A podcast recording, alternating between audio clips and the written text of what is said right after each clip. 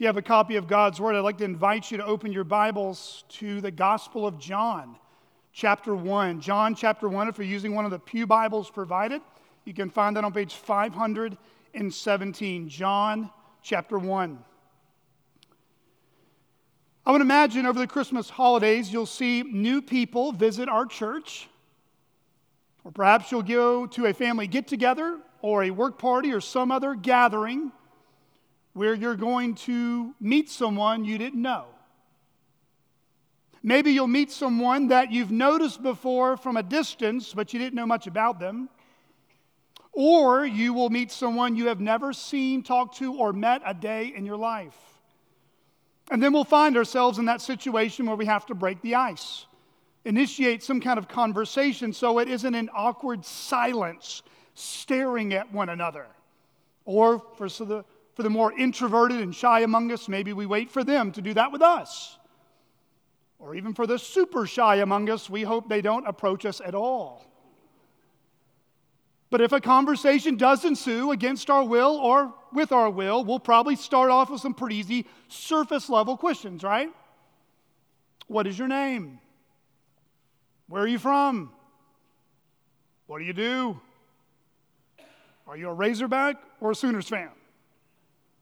These are questions that usually give us enough leadway to strike up a conversation in order to get better acquainted with another person.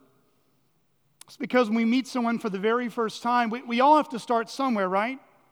We can't jump into the deep end with most people, getting to the deepest heart level in the first 30 seconds. I mean, if you do that with the average person, you're going to see them dip, duck, and dodge and never talk to you again. It's probably wise to keep it light at first. That's why questions like these can seem innocent, they're not too aggressive.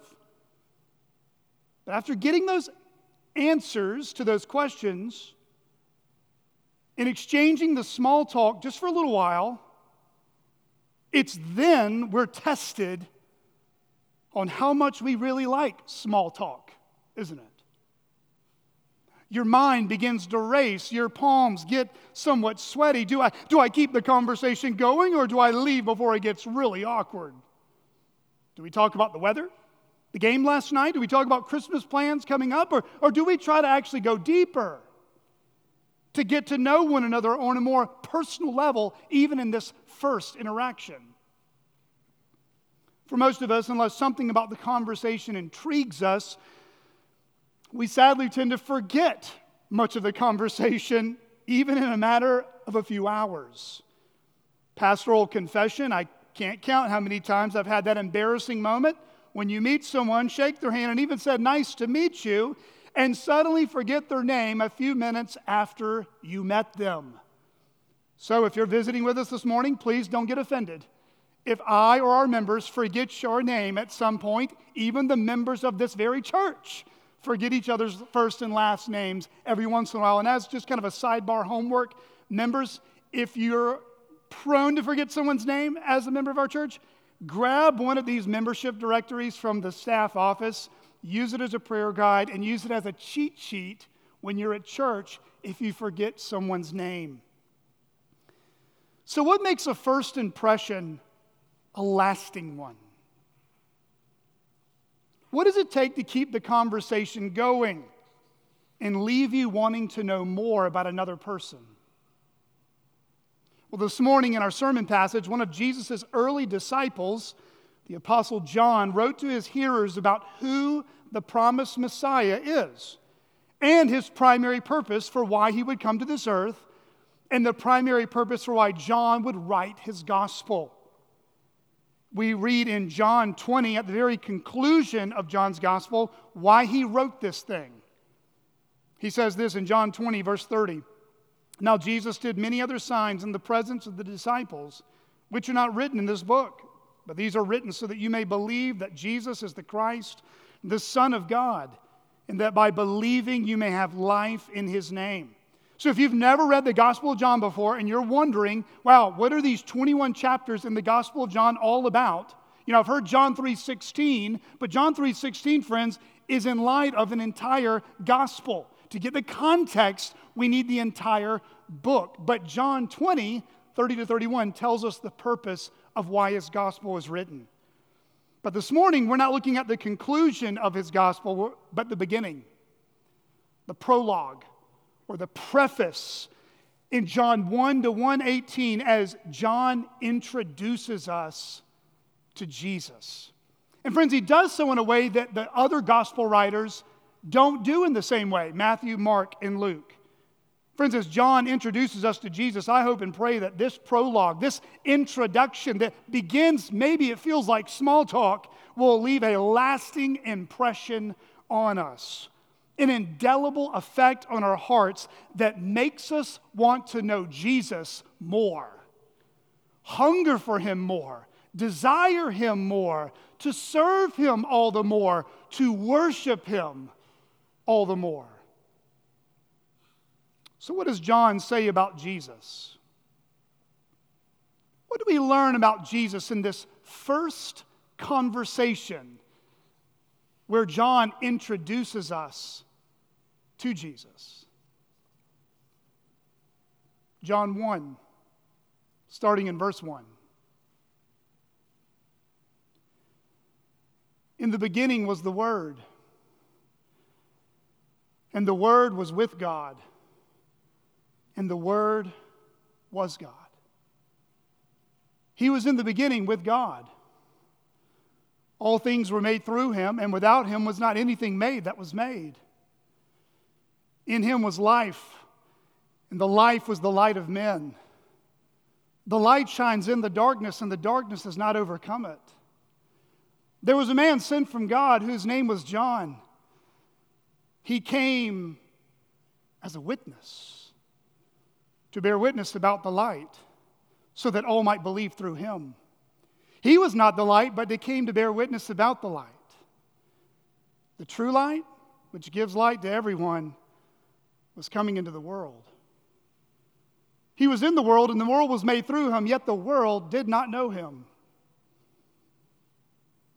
He came to his own, and his own people did not know him but to all who believed in him, who received him, believed in his name, he gave the right to become the children of God, who were born not of blood, nor of the will of the flesh, nor of the will of man, but of God. And the Word became flesh and dwelt among us, and we have seen his glory, glory of the only Son from the Father, full of grace and truth. John bore witness about him and cried, This is he of whom I said, who, He who came after me ranks bef- before me because he was before me. For from his fullness we have all received grace upon grace. For the law came through Moses, but grace and truth came through Jesus Christ. No one has ever seen God, the only God, who is at the Father's side he has made him known. John has now introduced us to Jesus. This is God's Word. After reading this introduction to John's Gospel and hearing these references to this mysterious person, who John intentionally calls the Word and the Light, it is somewhat unclear and confusing at first, especially if you're new to the Bible. But many of us might be more familiar with the name Jesus, which John mentions right there briefly at the end of his introduction. Look with me again at John 1, verse 17. For the law was given through Moses, grace and truth came through Jesus Christ. So you see, under the Old Covenant, Moses was the mediator between God and the people of Israel, as well as the human deliverer of his law to his people on Mount Sinai and he was the instrument that God used to lead his people out of bondage in Egypt. Here, Moses is compared to Jesus from the lesser to the greater. In other words, Moses and Jesus might be compared to some degree, but friends, Moses is not a close second to Jesus. He's not close in rank, close in renown, or close in respect. Friends, Jesus is in a league of his own. You see, Jesus is not the law mailman but rather the law author. He wrote the mail, and his mail has been authorized and approved by God the Father, our Creator, the Almighty. And the words in the mail are sent from heaven to us as the very words of God. Thus, far greater than Moses was Jesus, who is the new, better, and permanent mediator of the new covenant, with enduring new and better promises than Moses. That, that's better because Jesus came to rescue us not fundamentally from human oppression or to fill our food pantries with food or to fill up our bank accounts or to make our lives more easy and comfortable or to boost up even our self esteem or to give us whatever we want. No, friends, Jesus came to rescue us from our bondage and captivity to sin. You see, sin before any unjust ruler is our worst master, our own flesh. Christ came to rescue us from ourselves and to absorb for us in Himself God's eternal punishment in our place under His righteous wrath.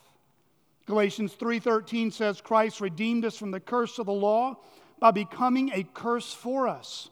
For it is written, Cursed is everyone who is hanged on a tree. In like manner, in 2 Corinthians 5:21, he says, For our sake he made him to be sin who knew no sin so that in him we might become the righteousness of God. Uh, that means in, through, and with Jesus and Jesus alone, grace and truth has come. Grace has come through Jesus. God's unmerited favor and loving kindness and steadfast love is bursting forth through Christ and Christ alone. And also, truth has come to us through Jesus. Through Christ, our crystal clear vision of what reality really is, the purpose and meaning of true life. Jesus came to reveal God to us and to reveal in us our sin problem with God. Jesus came to seek and save the lost. When anytime someone says, I found Jesus, with a tongue in cheek, you could say, I didn't know Jesus was lost. Remember who came to save who? By the power of God's Spirit, Christ now drew us to Himself to regenerate, renew, and rewire us on the inside. God's Spirit from the Father and the Son comes to live in all our hearts, writing God's law on our hearts and transform us into that same image as God's beloved Son. Uh, maybe you remember 2 Corinthians 3. If not, I would encourage you to read it this afternoon, where Moses is being compared to Jesus, just like John does in his gospel. But I want you to notice the contrast, the chasm of a contrast between Moses and Jesus. 2 Corinthians 3 12 to 18 says this Since we have such a hope, we are very bold.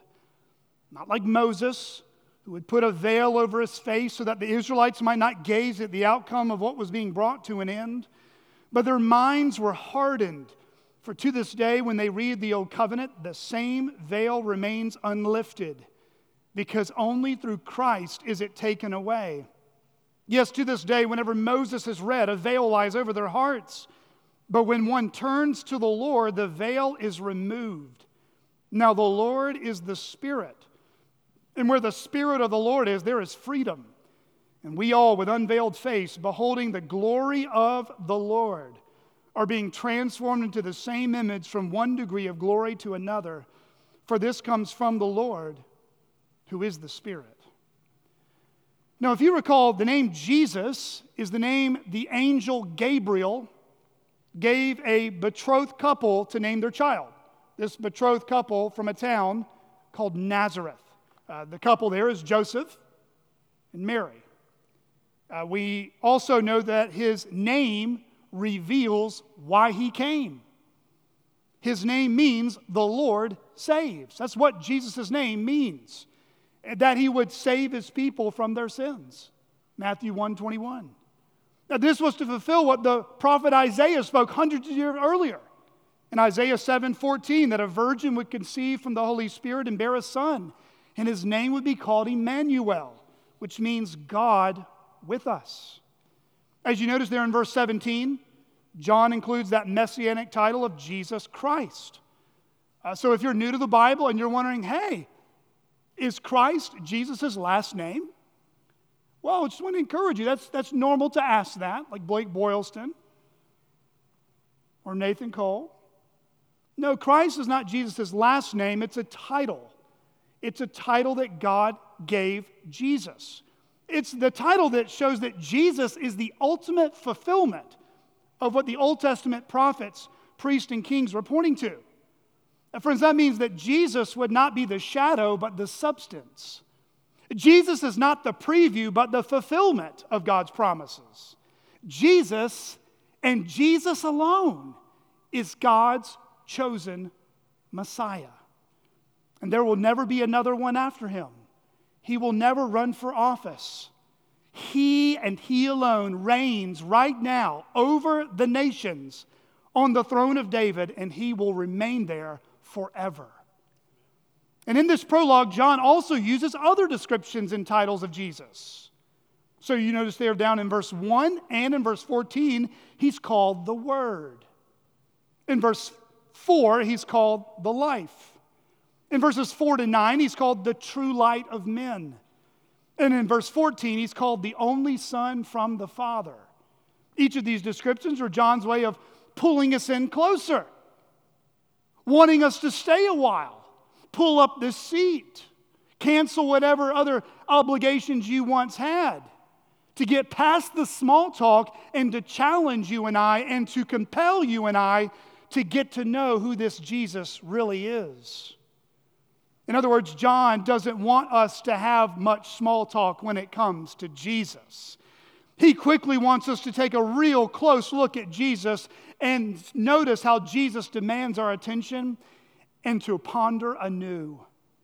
John is like a tour guide wanting to skip to the main attraction and show us the Mount Everest picture of Jesus.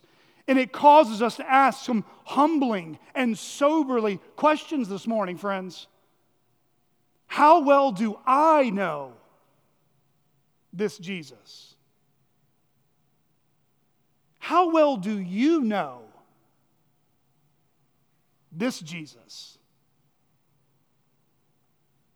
So, referring back to our first impression questions, as John introduces us to Jesus, let's find out what we discover about him. So if you're taking notes, I'll break it up into real two, two uh, conversation questions and then a few applications at the end. Conversation question number one Who is Jesus and where is he from? Who is Jesus and where is he from? Look again now with me at verses 1 to 3. In the beginning was the Word, and the Word was with God, and the Word was God.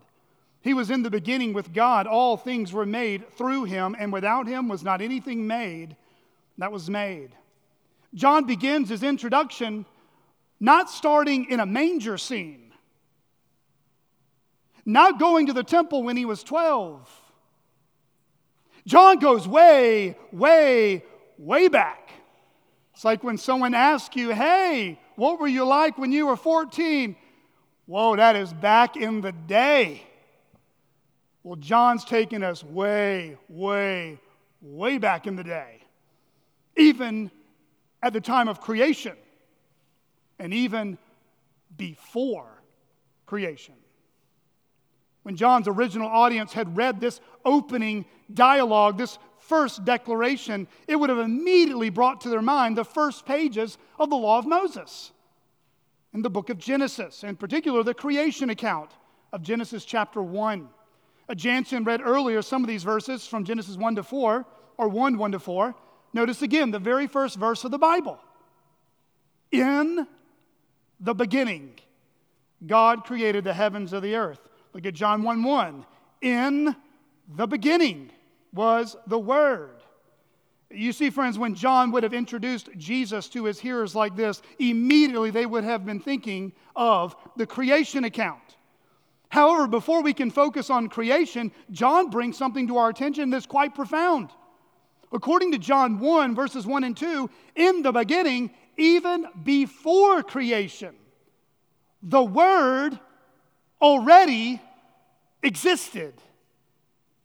The verb was, you can circle it if you'd like, there in verse 1. In the beginning was the Word. It's in the imperfect tense, which is another way of saying the Word was in existence even before the beginning of creation. And friends, we know this not simply because of the verb tense, but because we know who He is with.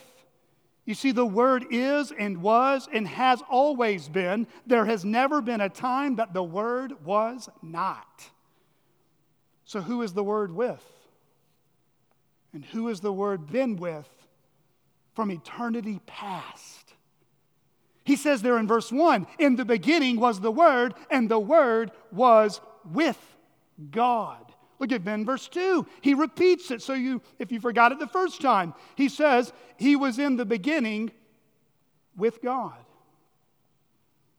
Well, that begs the question who is God? Well, God is the creator of everything the heavens, the earth, and all that exist.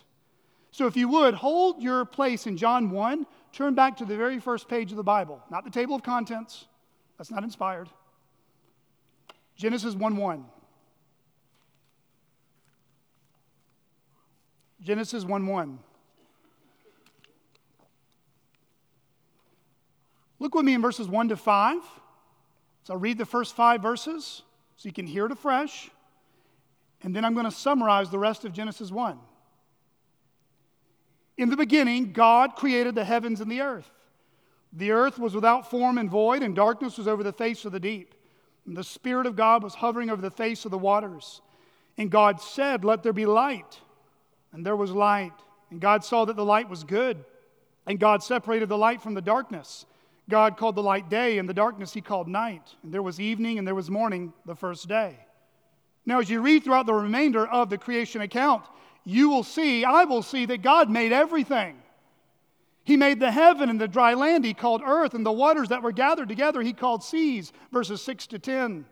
He caused the earth to sprout vegetation, plants, fruit trees, each according to its kind, verses 11 to 13. He created the sun and the moon to rule the day and night, respectively, in order to give light on the earth, verses 14 to 19. He created living creatures, both sea creatures and birds of the air, each according to its kind, verses 20 to 23. Then he brought forth even more living creatures, livestock and other beasts of the earth, each according to their kinds, 24 to 25. And finally, he created the first man and first woman. As the only part of his creation to bear his own image, he created them after his own likeness, male and female, verses 26 to 27. I'll turn back to John 1. So, being the creator of all things, God has always existed, listen, and there was never a time that God was not. God is the uncreated creator, He is the uncaused originator. He has no beginning and origin. He is not part of creation as if he is living in animals, trees, or inanimate objects. No, our God speaks, he wills, and creation comes into existence by his command. And God said, Let there be, and it was. God is not the figment of man's imagination or some religious experiment to create a placebo effect to pretend there's some kind of guy up there upstairs to pray to. No, the scriptures repeat the same song, the same thing over and over again. Our God is there, our God is here, our God is near. He is not silent, and He is intimately personal with His creatures. He is a communicating God who communes with His image bearers. But the scriptures also play on repeat another song again and again, and that our God is distinct and transcendent above us. He's not just in the nosebleed compared to the field to us, He's in galaxies, galaxies, galaxies different and far different than us. Listen carefully to a few of these verses. Psalm 90, verse 2 Before the mountains were brought forth, or ever you had formed the earth and the world, from everlasting to everlasting, you are God. Psalm 102, 25 to 27 of old, you laid the foundation of the earth. And the heavens are the work of your hands. They will perish, but you will remain. They will all wear out like a garment. You will change them like a robe, and they will pass away, but you are the same, and your years have no end. Or consider Isaiah 40, verse 28. Have you not known? Have you not heard? The Lord is the everlasting God, the creator the ends of the earth. He does not faint or grow weary, his understanding is unsearchable. Or think about Job 36, 26. Behold, God is great and we know him not. The number of his years is unsearchable. If you've ever read the book of Exodus before, maybe you recall that burning bush phenomenon between God and Moses.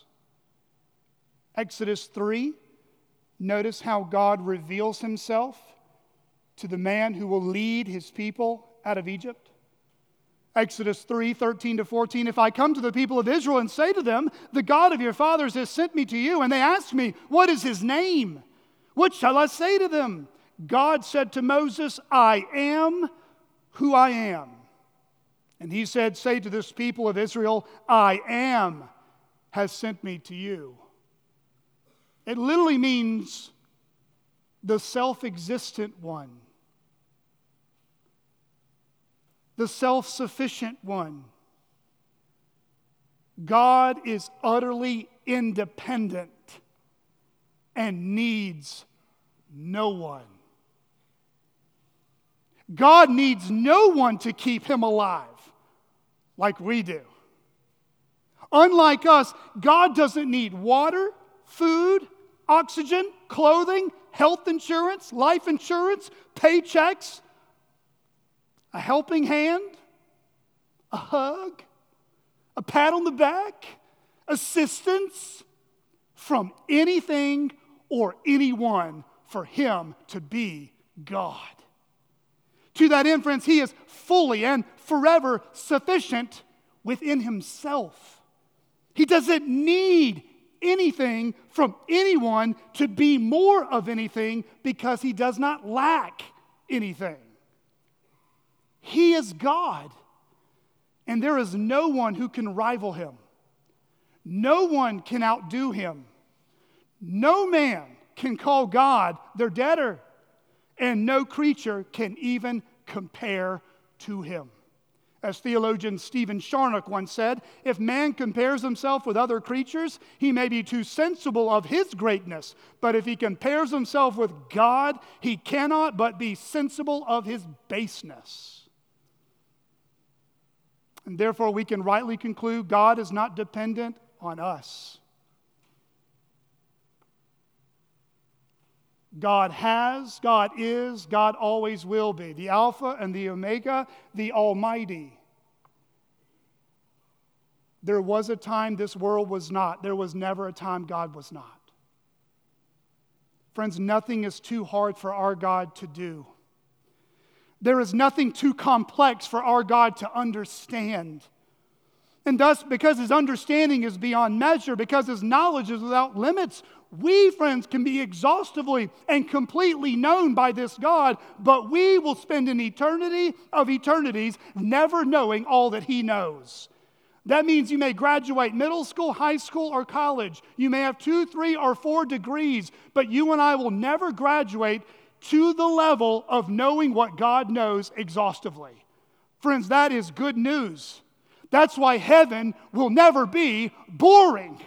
For the Christian, heaven will be an endless pursuit of discovery, of wonder, of joy, of love, of knowledge, never getting weary, never getting tired, never being aimless, never being bored. Why? Because God is there. And friends, if you can't say amen to that, you may not know the God of the Bible this morning as well as you think you do. Because He's the point of living and He's the hope of heaven. Friends, the greatest hour of idolatry in the American church today is on Sunday morning. Many, many people worship a God they do not know.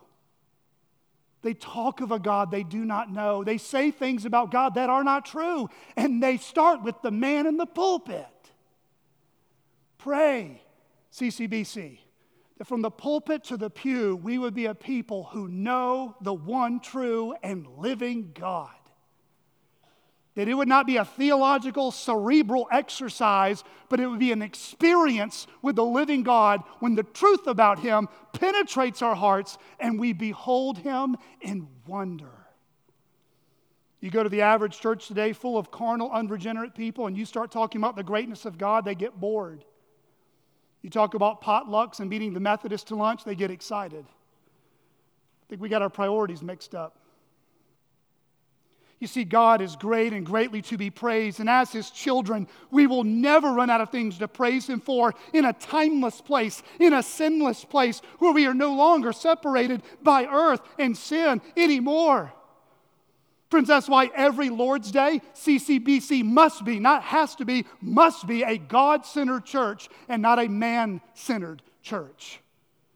Our philosophy of ministry must be centered upon the Word of God and not governed by the feelings, opinions, and traditions of men.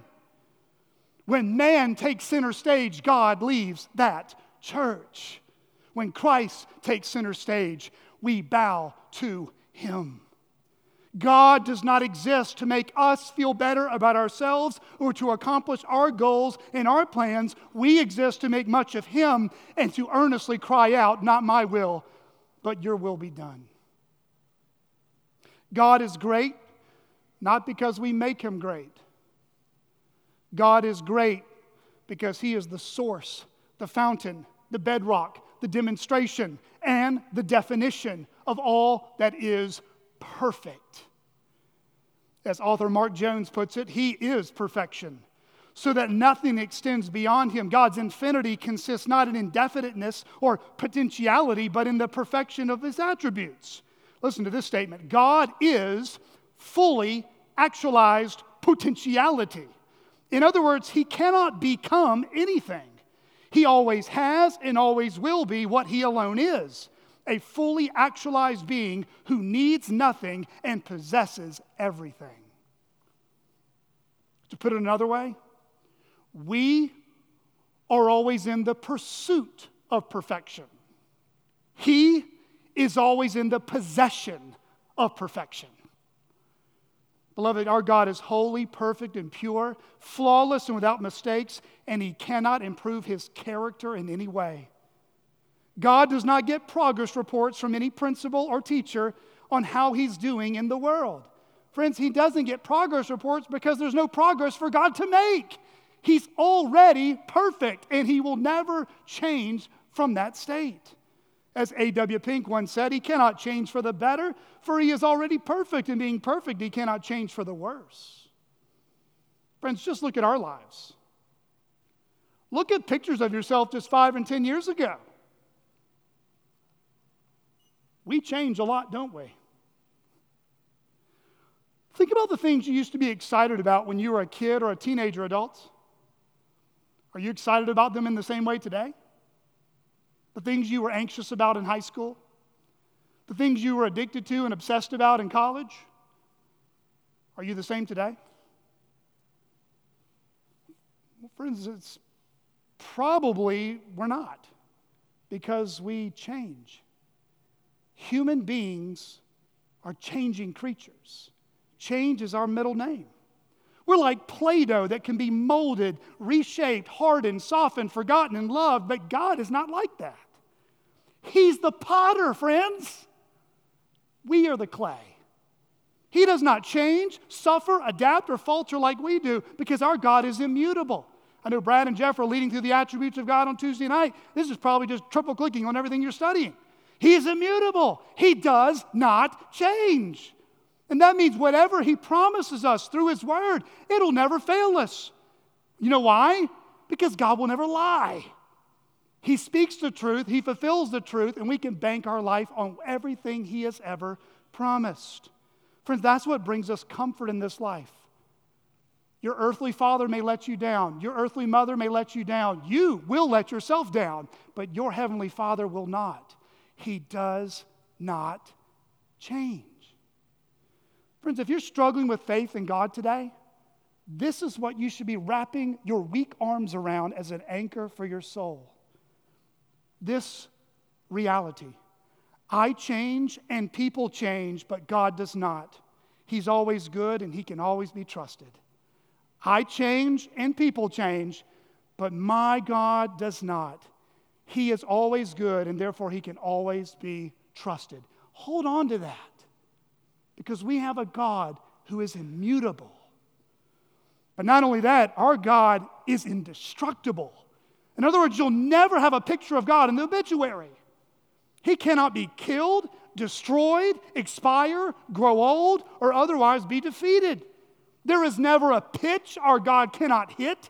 There is never a king, ruler, or a person in authority that tells him what to do. Instead, our God is in the heavens and he does all that he pleases. Psalm 115, verse 3. But John tells us something else about God in his prologue, and that our God is invisible. Look with me in John 1, verse 18. No one has ever seen God. God is spirit. He doesn't have flesh and bones. John 4 24. And the closest that a fallen creature has ever seen to beholding God has often happened throughout the Old Testament through visions. Think of Isaiah and his vision when he saw and beheld the glory of the Lord of hosts in Isaiah 6. Or think of the pillars of cloud and fire to lead the Israelites by day and night in Nehemiah 9:12. Or think of the tabernacle, that movable or mobile tent of meeting where only the high priest could enter into the holy of holies and even that just once a year on the day of atonement, Leviticus 16. Consider at Mount Sinai, where the Ten Commandments were given. The presence of God shook the mountain so much that it brought terror and awe into the people. And God warned the people, Do not draw near, for if you beheld my face, you would die. But John doesn't stop there. He wants to direct our attention back to the Word. The Word who has existed from eternity past with this God. But he unfolds one more crucial piece of knowledge this if he's taken the last string to tie the shoe to convey to us as the reader. Look what he says at the end of verse 1. John 1, verse 1. And the Word was God. Let's read that together. And the Word was God. Ladies and gentlemen, you have just entered into the deep end of Christian theology. Welcome to Christology 101 at CCBC, the teaching on the person and work of Jesus Christ. John tells us that the Word is not an idea. The Word is not a creative or cute personification of an imaginary friend. The word is not a word from a distant deity that we can't really know or come into contact with. No, John tells us in the very first verse that the Word is also eternal. The Word is in close communion with our eternal and everlasting God. But then he says this, and the Word was God. This, friends, is not a God, Jesus is being described as. He's not being described as godlike or godly. The Greek word there is theos. He is God. But John doesn't stop there. Notice what he says in verse 14, where he mentions the word again. And this time, the word has become something that it once had never been. Notice what he says. Verse 14, and the word became flesh and dwelt among us. And we have seen his glory, glories of the only Son from the Father, full of grace and truth. So we're back in the small talk conversation. And John's introducing us to this man named Jesus. Is your mind starting to hurt a little bit? It ought to. Is your mind going, whoa, where's Pastor Blake going? No, the question is, where's John going? Who is Jesus? As we take verse 1 and verse 14 together, We know that Jesus is the eternal Son of God, the Word, the Logos, who became incarnate. That word incarnate just means he became flesh. He became what he once was not. He became a man while remaining deity. The only begotten Son from the Father entered into time and history.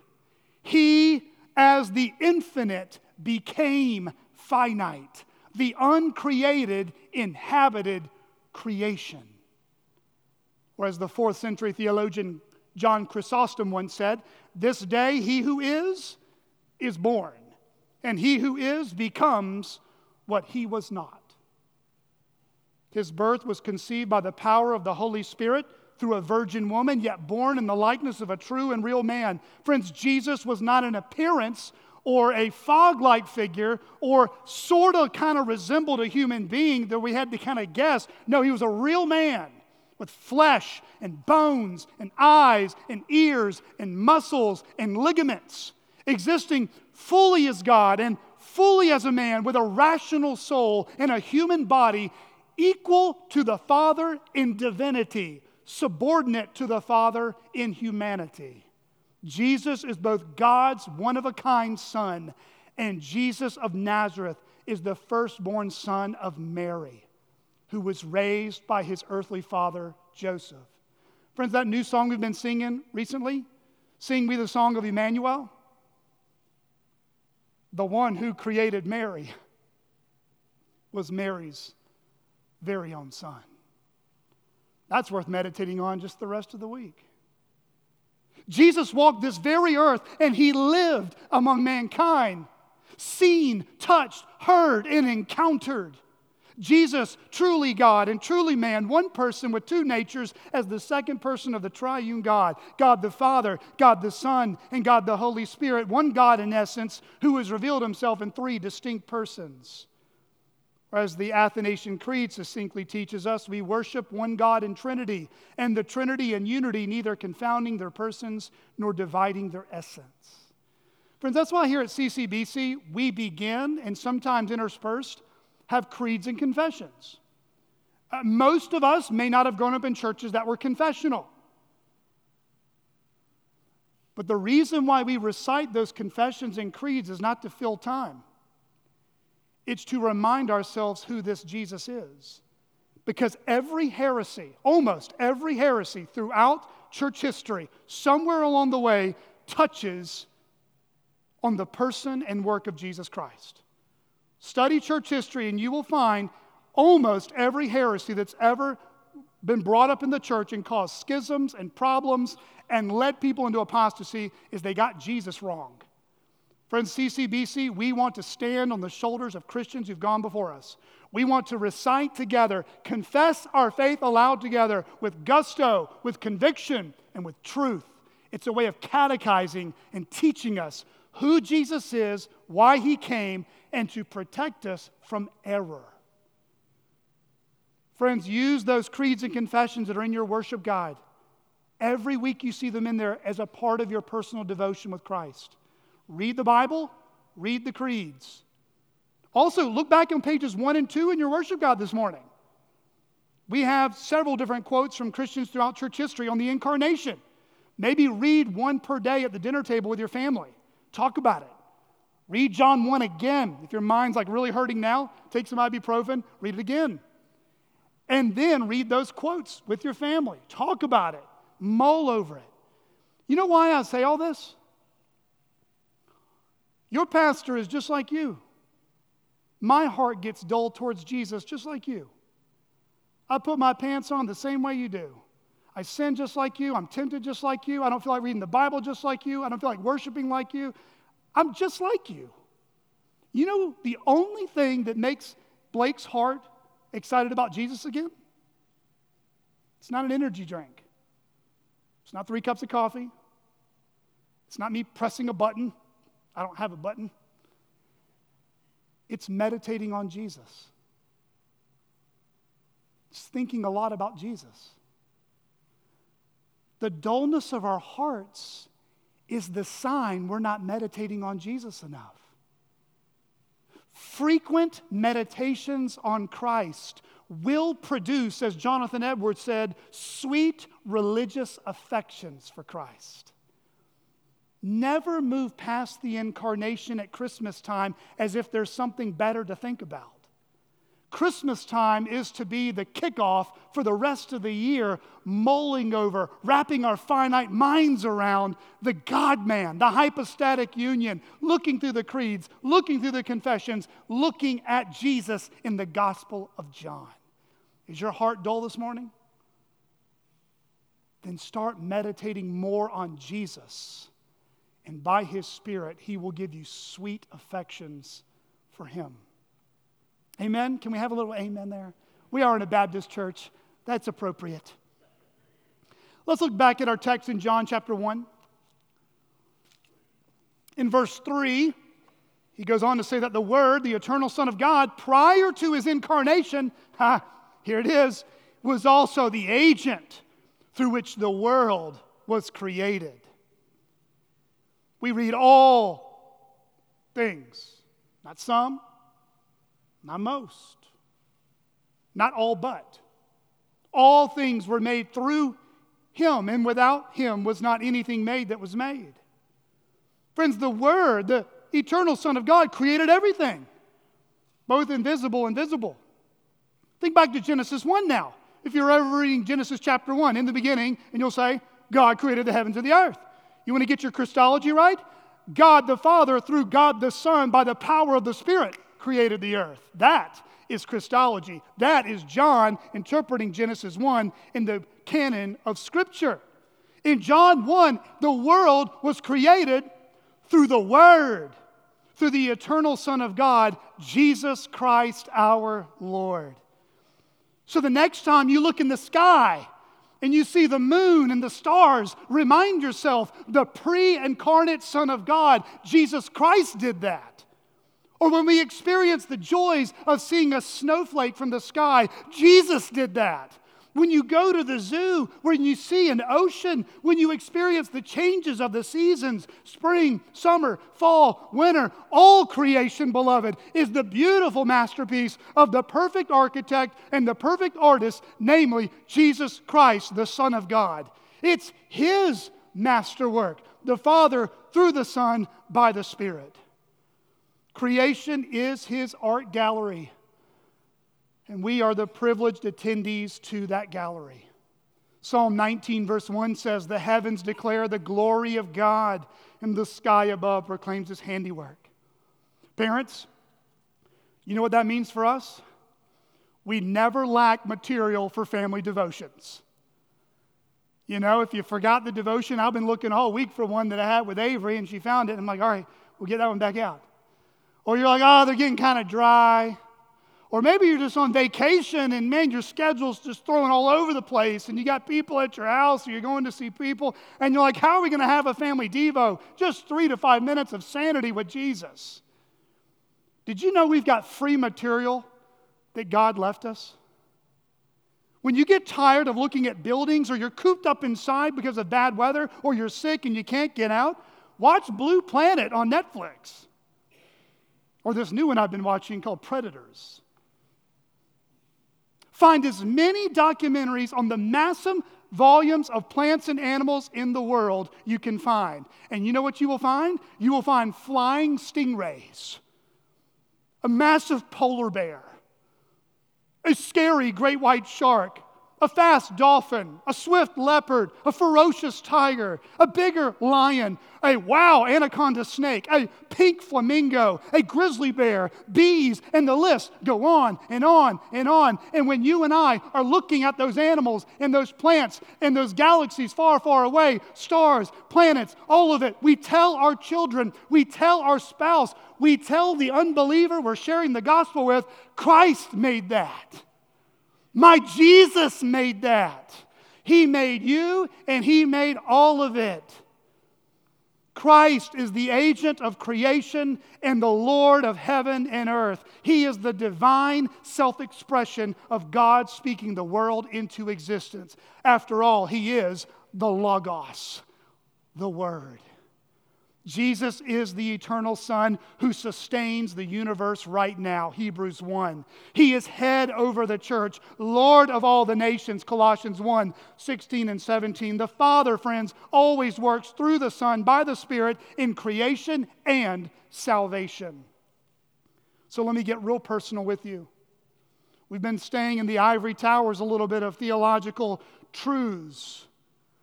What does that mean for you and I in our very next breath? The very next breath you and I take, it comes from Him.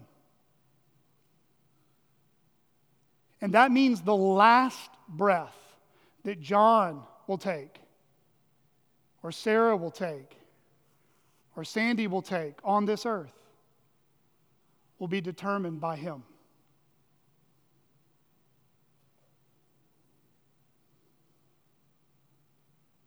The baby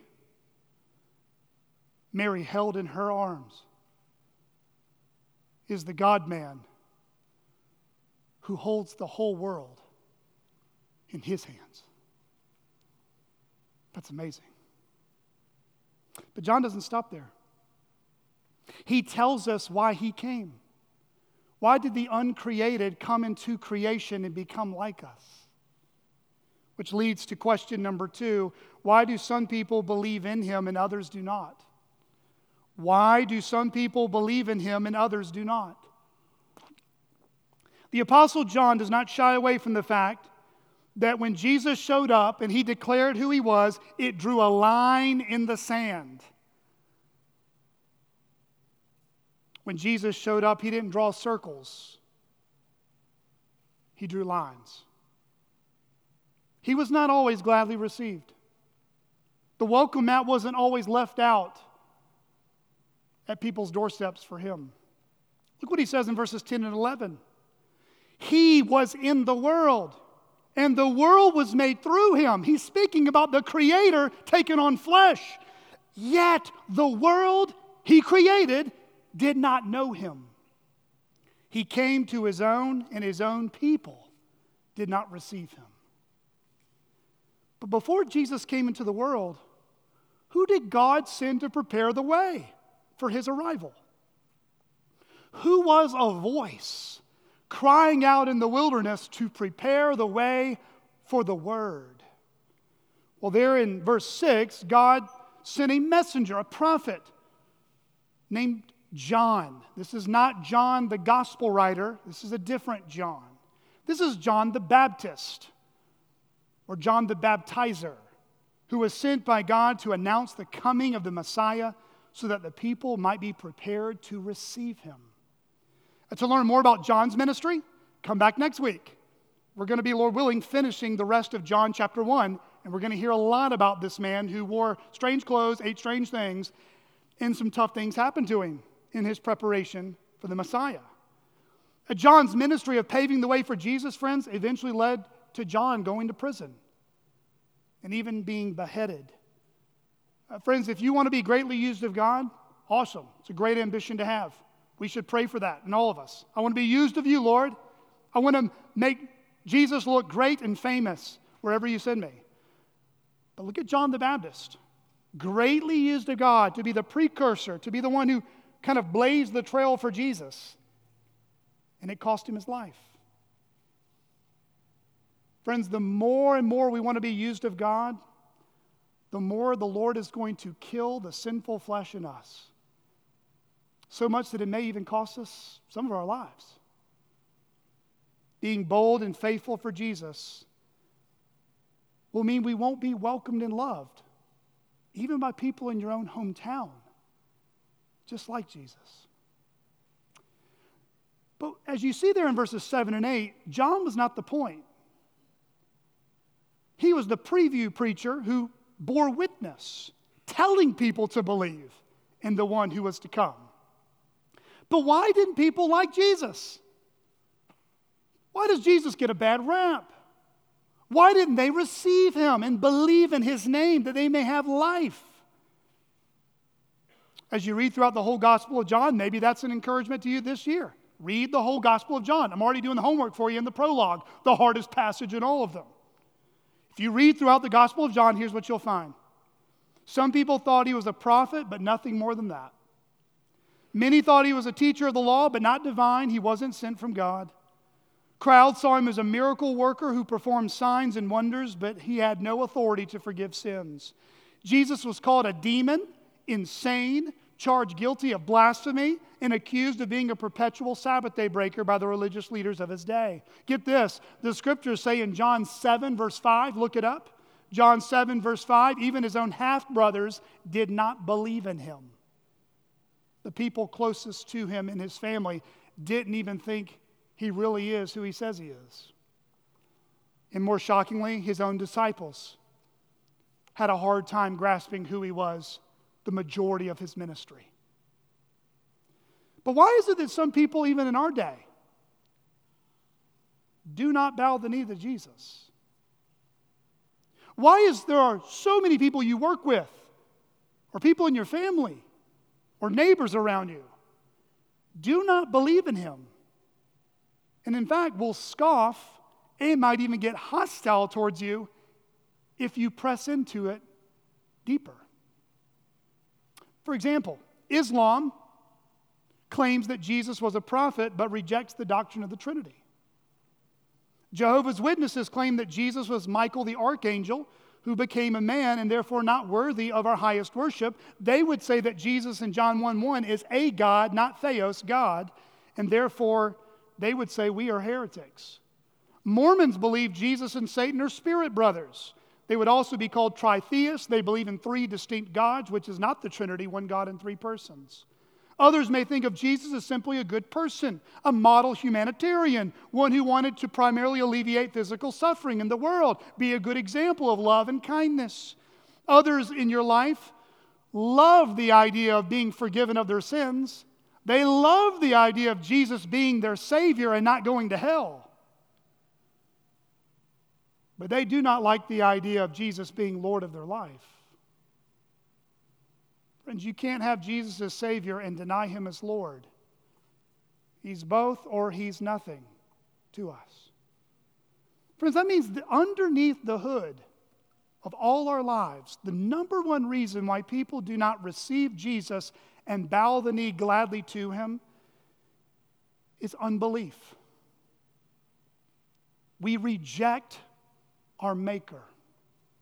We look at creation, we listen to our conscience, and we suppress the truth that God has revealed to us.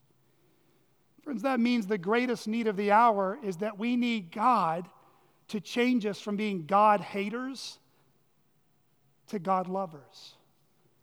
And friends, we can't do that. I can't wave some wand over your life. You can't do it to your son. You can't do it to your daughter, your in laws, your siblings. Your mom and dad, you can't do it. You can't preach to them and automatically they're going to change from being a God hater to a God lover. That's not something you and I can do. So who can? Look with me in John 1, verses 12 and 13. But to all who did receive him, who believed in his name, he gave the right to become children of God who were born not of blood, nor of the will of the flesh, nor of the will of man, but of God. Friends, we may have been born into a certain family and born in a certain country, but only God Almighty can make us reborn or born again into His kingdom. Salvation is a supernatural work of God where God takes our hearts of stone and replaces them with a heart to love Him. Drawn by the Father to the Son and given God's Spirit to cry out, Lord, save me. Salvation is a supernatural work. It is only something this God, the God we've been speaking of this morning, can do. The Creator God. That's why we should pray that God would save sinners through the preaching of the gospel, that God would change hardened hearts and make them pliable in His hands. And friends, if you don't know the Lord Jesus Christ today, maybe this message is to you. Maybe God is awakening your conscience to know the God you've ignored, the God you've rejected, the Jesus you've cared little about has a lot to say about you this morning. Jesus came to us to reveal our sin problem with Him, but not to judge us, but that we might be saved. Friends, Christ came to this earth, God in human flesh. He lived that perfect life of wisdom, of trust, and obedience we have failed to live. And He went upon a cross, that cursed tree, bearing the penalty of our sins. And He died in our place satisfying God's righteous requirements so that sinners like us can have peace with God, that we can be reconciled to God, that we can be forgiven of our sins and granted eternal life, life in His name. God raised Him from the dead, showing that He is our only Savior and our only hope. The entire point of our life hinges on that reality, Jesus getting up from the dead. And that's the good news that we can know this amazing God that blows our mind of how much He is greater and bigger than us. And yet He has shown His love to us by condescending to our level in the person of His Son to bring us to Him. Turn from your sins, repent of your sins. And friends, if you here today are already a Christian, there is no cause for boasting in you and I. None of this patting on the back. Well, I made the right choice. I voted for Jesus. Friends, you can take that sticker off your shirt. You were not born by what? Of blood. Born of the will of the man. Born of the will of the flesh. But you were born of God. That means God caused you and I to breathe eternal life from the inside out. He did it. He did it. To God be the glory, great things He has done. Amen. Mary set a good example for us when she began to hear this good news about her son. It says in Luke 2:19 that Mary treasured up all these things, pondering them in her heart. So let's take the example of Mary. She's pondered the incarnation, the news that the angel said this son of yours would be. And let's think about that in our own life. So if you're taking notes, let me give you four reasons to ponder and treasure the incarnation. Number one, we should ponder the incarnation because only God can save us from God. We should ponder the incarnation because only God can save us from God. God is light, and his beloved Son is the light of the world, and the light has come into our darkness, and the darkness has not overcome it. John 3:36 says, Whoever does not obey the Son shall not see life, but the wrath of God remains on him. That's why only God can save us from God. Number two reason to ponder the incarnation only Christ has imaged and obeyed God perfectly. Only Christ has imaged and obeyed God perfectly. Look with me starting in verse 14. John 1, verse 14. And the Word became flesh and dwelt among us, and we have seen his glory. Glories of the only Son from the Father, full of grace and truth. John bore witness about him and cried out, This was he of whom I said, He who comes after me ranks before me because he was before me. For from his fullness we have all received grace upon grace. For the law was given through Moses, grace and truth came through Jesus Christ. No one has ever seen God, the only God, who is at the Father's side. He has made him known. Friends, we were created in God's image. But as you heard in last week's sermon from Genesis 3, man rebelled against God, and that image is now distorted. It has been ruptured, it has been frustrated, it has been ripped apart in some ways by our sin. And we cannot image God the way God calls us to image Him left to ourselves. That's why Jesus is called the image of the invisible God. He perfectly images and obeyed His Father for us. He obeyed where we disobeyed. He imaged God where we failed to image God. And that's why, if you want to know what God is like, if your kids ask mom and dad, What's God like? Just say, Look at Jesus. What is God like? Look at Jesus. John 1:18 says, He, the only God, the monogenes, is at the Father's side, and He has revealed Him. He has made Him known. The third reason we should ponder the incarnation only Christ can perfectly sympathize with our weaknesses. Only Christ can perfectly sympathize with our weaknesses. Friends, Jesus was God, but he also became a real man. Friends, that's, that is what's so wonderful about being a Christian. We serve a God that's not just some distant, unknown, unaffectionate, and uncaring being. He's come to us on this earth with human body, with all the problems and sin and temptations, and yet Jesus remained sinless. Maybe you're thinking this year, hey, I want to start memorizing the Bible. Here's a great verse to begin with. You ready? John 11, verse 35. Anybody know it by heart? Say it loud if you know it. Edwin, say it loud. Jesus wept. Guys, get started right there. Check the box off. You got one. Got a lot to go, but Jesus wept. Now, why is that significant? God incarnate wept as a man with men. You read John 11, it's in the face of death, it's in the face of depression and distress. Jesus was literally groaning from the very insides, which shows us that we have a high priest who understands our weaknesses, understands our pain, understands our temptations, and yet he never sinned one time. He alone better than a counselor, pastor, friend, or spouse, can sympathize with our weaknesses. Number four, last one, why we should ponder the incarnation. Christ is worthy of our worship. Christ and Christ alone is worthy of our worship. Think about this.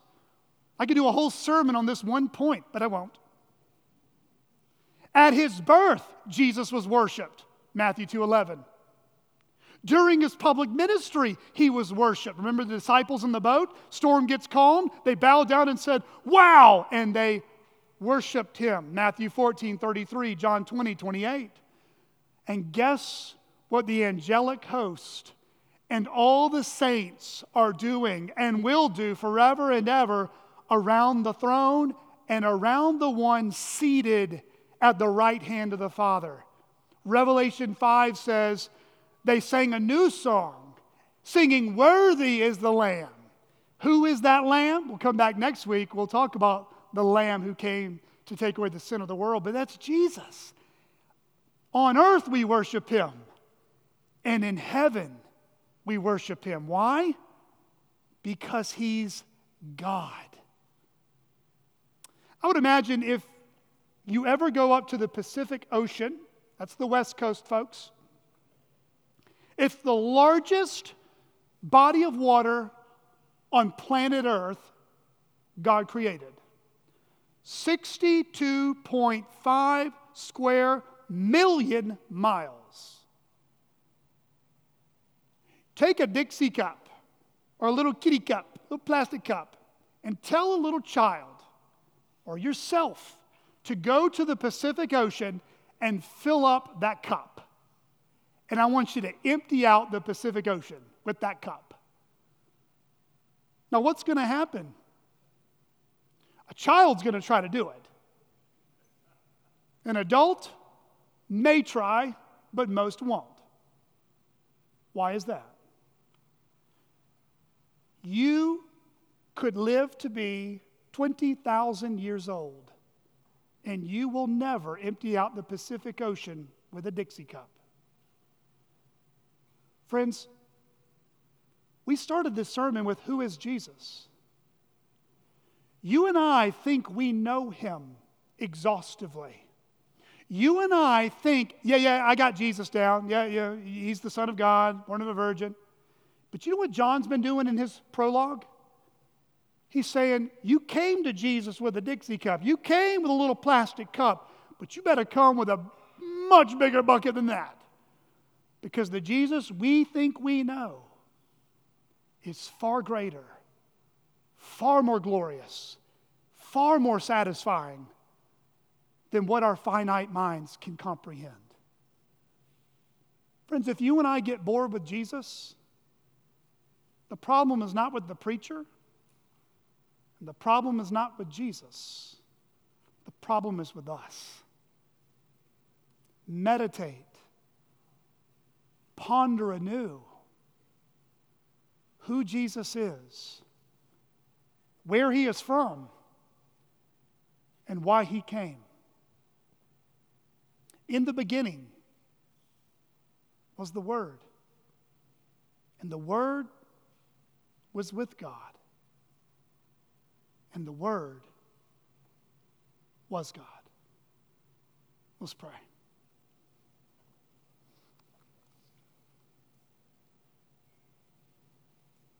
Heavenly Father, we praise you that through your word you show us what you're like. Through your Son, the Word, the life, the light of men, the Savior of the world, Lord of heaven and earth, the one who created Mary and yet was held in Mary's arms. Father, we pray here at CCBC we would never get bored with you. You are not a boring God. Father, we pray that you would use John chapter 1 to ignite in all our hearts a deeper, more precious, more yearning inside to serve, to know, to love, to obey, and to worship Jesus. Father, we pray at CCBC we would be known as a church filled with grace and truth because Christ is full of grace and truth. And Father, we pray even this morning that our hope would truly be in Him, the God man, who is worthy of our worship. It's in His name we pray. Amen.